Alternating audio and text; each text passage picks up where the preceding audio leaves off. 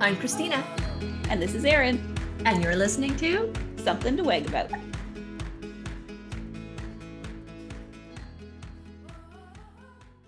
I'm trying to currently teach V to take a treat from a food dish. Mm-hmm. And I thought it would be easy. and you know how, like, basic training, verbal, then and she really is struggling with this. Give her a verbal and then point to it. And it's all like she's just not picking it up. Do you think it's because you've taught her not to just take food out of bowls? Like you have a bowl of training treats around and you pick it up and give it to her, or just give it. it could be. Ways? Yep, it could be. It's true. I've never really fed her from a dish. so the cue of the dish, meaning don't take the treat, might be overriding, might be more powerful yeah. than the cue that you're trying to teach her. So maybe like a yogurt lid or a tablecloth, that tablecloth, a dishcloth or something. Oh, changing it. Hey, look, you're so smart. Oh, thank you. That kind of leads into our topic, Erin. It does lead into our topic. All right. So pivot, the idea of being flexible in the moment when we're in our training sessions and things aren't going as planned we can continue to try the same thing over and over again, which tends to result in both yourself and your dog getting super frustrated. Or we can take a step back and be like, what the heck is going on? And adjust our training plan so that we can actually get success. There's another saying that I use a lot with my clients that is similar. And I don't remember who started this. Uh, it's train the dog in front of you. So we can go out with the grandest plan of doing ABC. And that's our big plan. And we've been planning it for a week and we're going out to do that. And we get out and the dog isn't there, or we're not there, or it's just not working. And that's when we can go, this isn't, this plan isn't working. There's no point in beating our head against the wall here. Let's change our plan and do something that works. We want to set ourselves and our dogs up for success so that we're all having fun and we're all learning. Having fun is a part of learning. And if we're all frustrated, we can be building those negative emotions into the behaviors, which is definitely not what we want, I hope. Um, so, being able to pivot, change your plan on the fly is a great way to make sure that your sessions stay positive and productive and fun for everybody.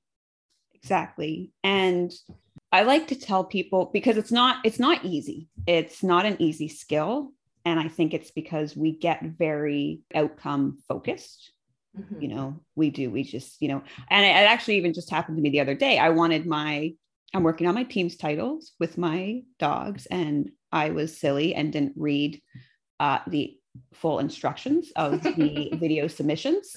And so I had to redo it. And I was like, okay, we've done it once. I can, I can redo it, no problem. So I went in and I was like, I'm just gonna film this and get it done. And for whatever reason, Vilya was not able to do some of the exercises that day. And what I have done is I have taught myself to just recognize that in myself when I'm starting to get that you can feel it creeping into you. You're just like, oh, why isn't this going as planned? You're starting to get mad, potentially mad at yourself or mad at your dog.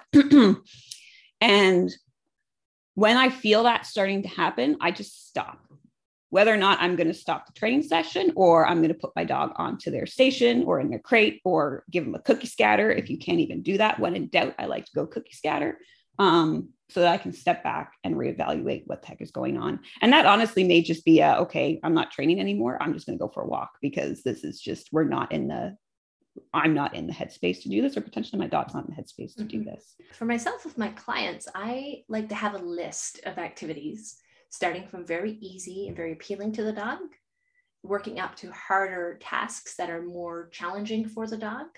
So, for instance, if um, most of my clients are for reactivity or aggression, and we have a list of behaviors. So, step one is can we just walk away?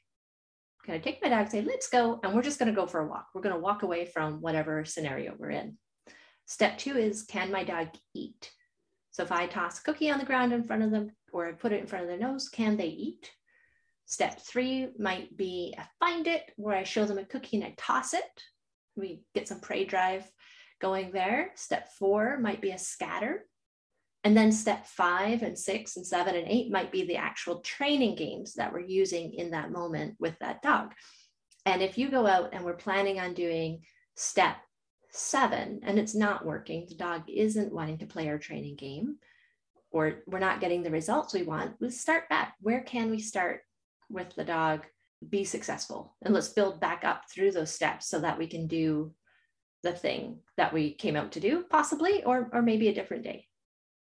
Right. And that almost sounds like essentially ready to work. And that helps to make sure that we're not overfacing them. Yeah, I think that's very similar to the ready to work protocol. That's um, Shade. She's an amazing trainer. If anyone wants to check her out, she's got a lot of YouTube videos and she teaches through Fenzi.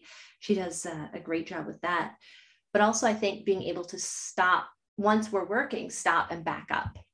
That's kind of the pivot or stop and change our plan not just working right. from the ready to work where you start is my dog ready? and, and working up to it. But if you're already in it and you're working through i don't know maybe Vilya might have been struggling with say her left pivot or uh, pick a skill to go this isn't working. How can i break that down into smaller pieces? How can i split that up and do some different things where she can be successful maybe working towards that goal or maybe just something completely altogether different but where can I go where my dog can succeed? Right, exactly. And and in the Vilya example, it's pretty much just uh okay, we are not getting my goal today, which was my video submission. We are going to rather pick apart, but you know, if it was, it wasn't the left turn, but say it was the left turn, rather than my end goal being the video submission, I'm now going to change and I'm going to be like, okay, well, there's obviously a gap in my training that I didn't realize. And I am now going to just switch the goal of my session. And the goal is now going to be we're going to work on some left pivot, uh, left pivots, ha, pivot training. we are pivoting to left pivot training. Um, and the idea of pivoting in our training, not pivoting with the dog, but changing our goal, you can either change towards a goal that's going to help you build some momentum towards the area we just left or you can just pivot and do something completely different. Either option is just fine. Exactly. Yeah. And as I said before, sometimes my complete pivot is walking away from the training session and going for a walk mm-hmm. because in that moment, it is going to be the most positive outcome for everyone, especially when either of us are feeling frustrated. It's just like, okay, let's just go, let's just go for a walk.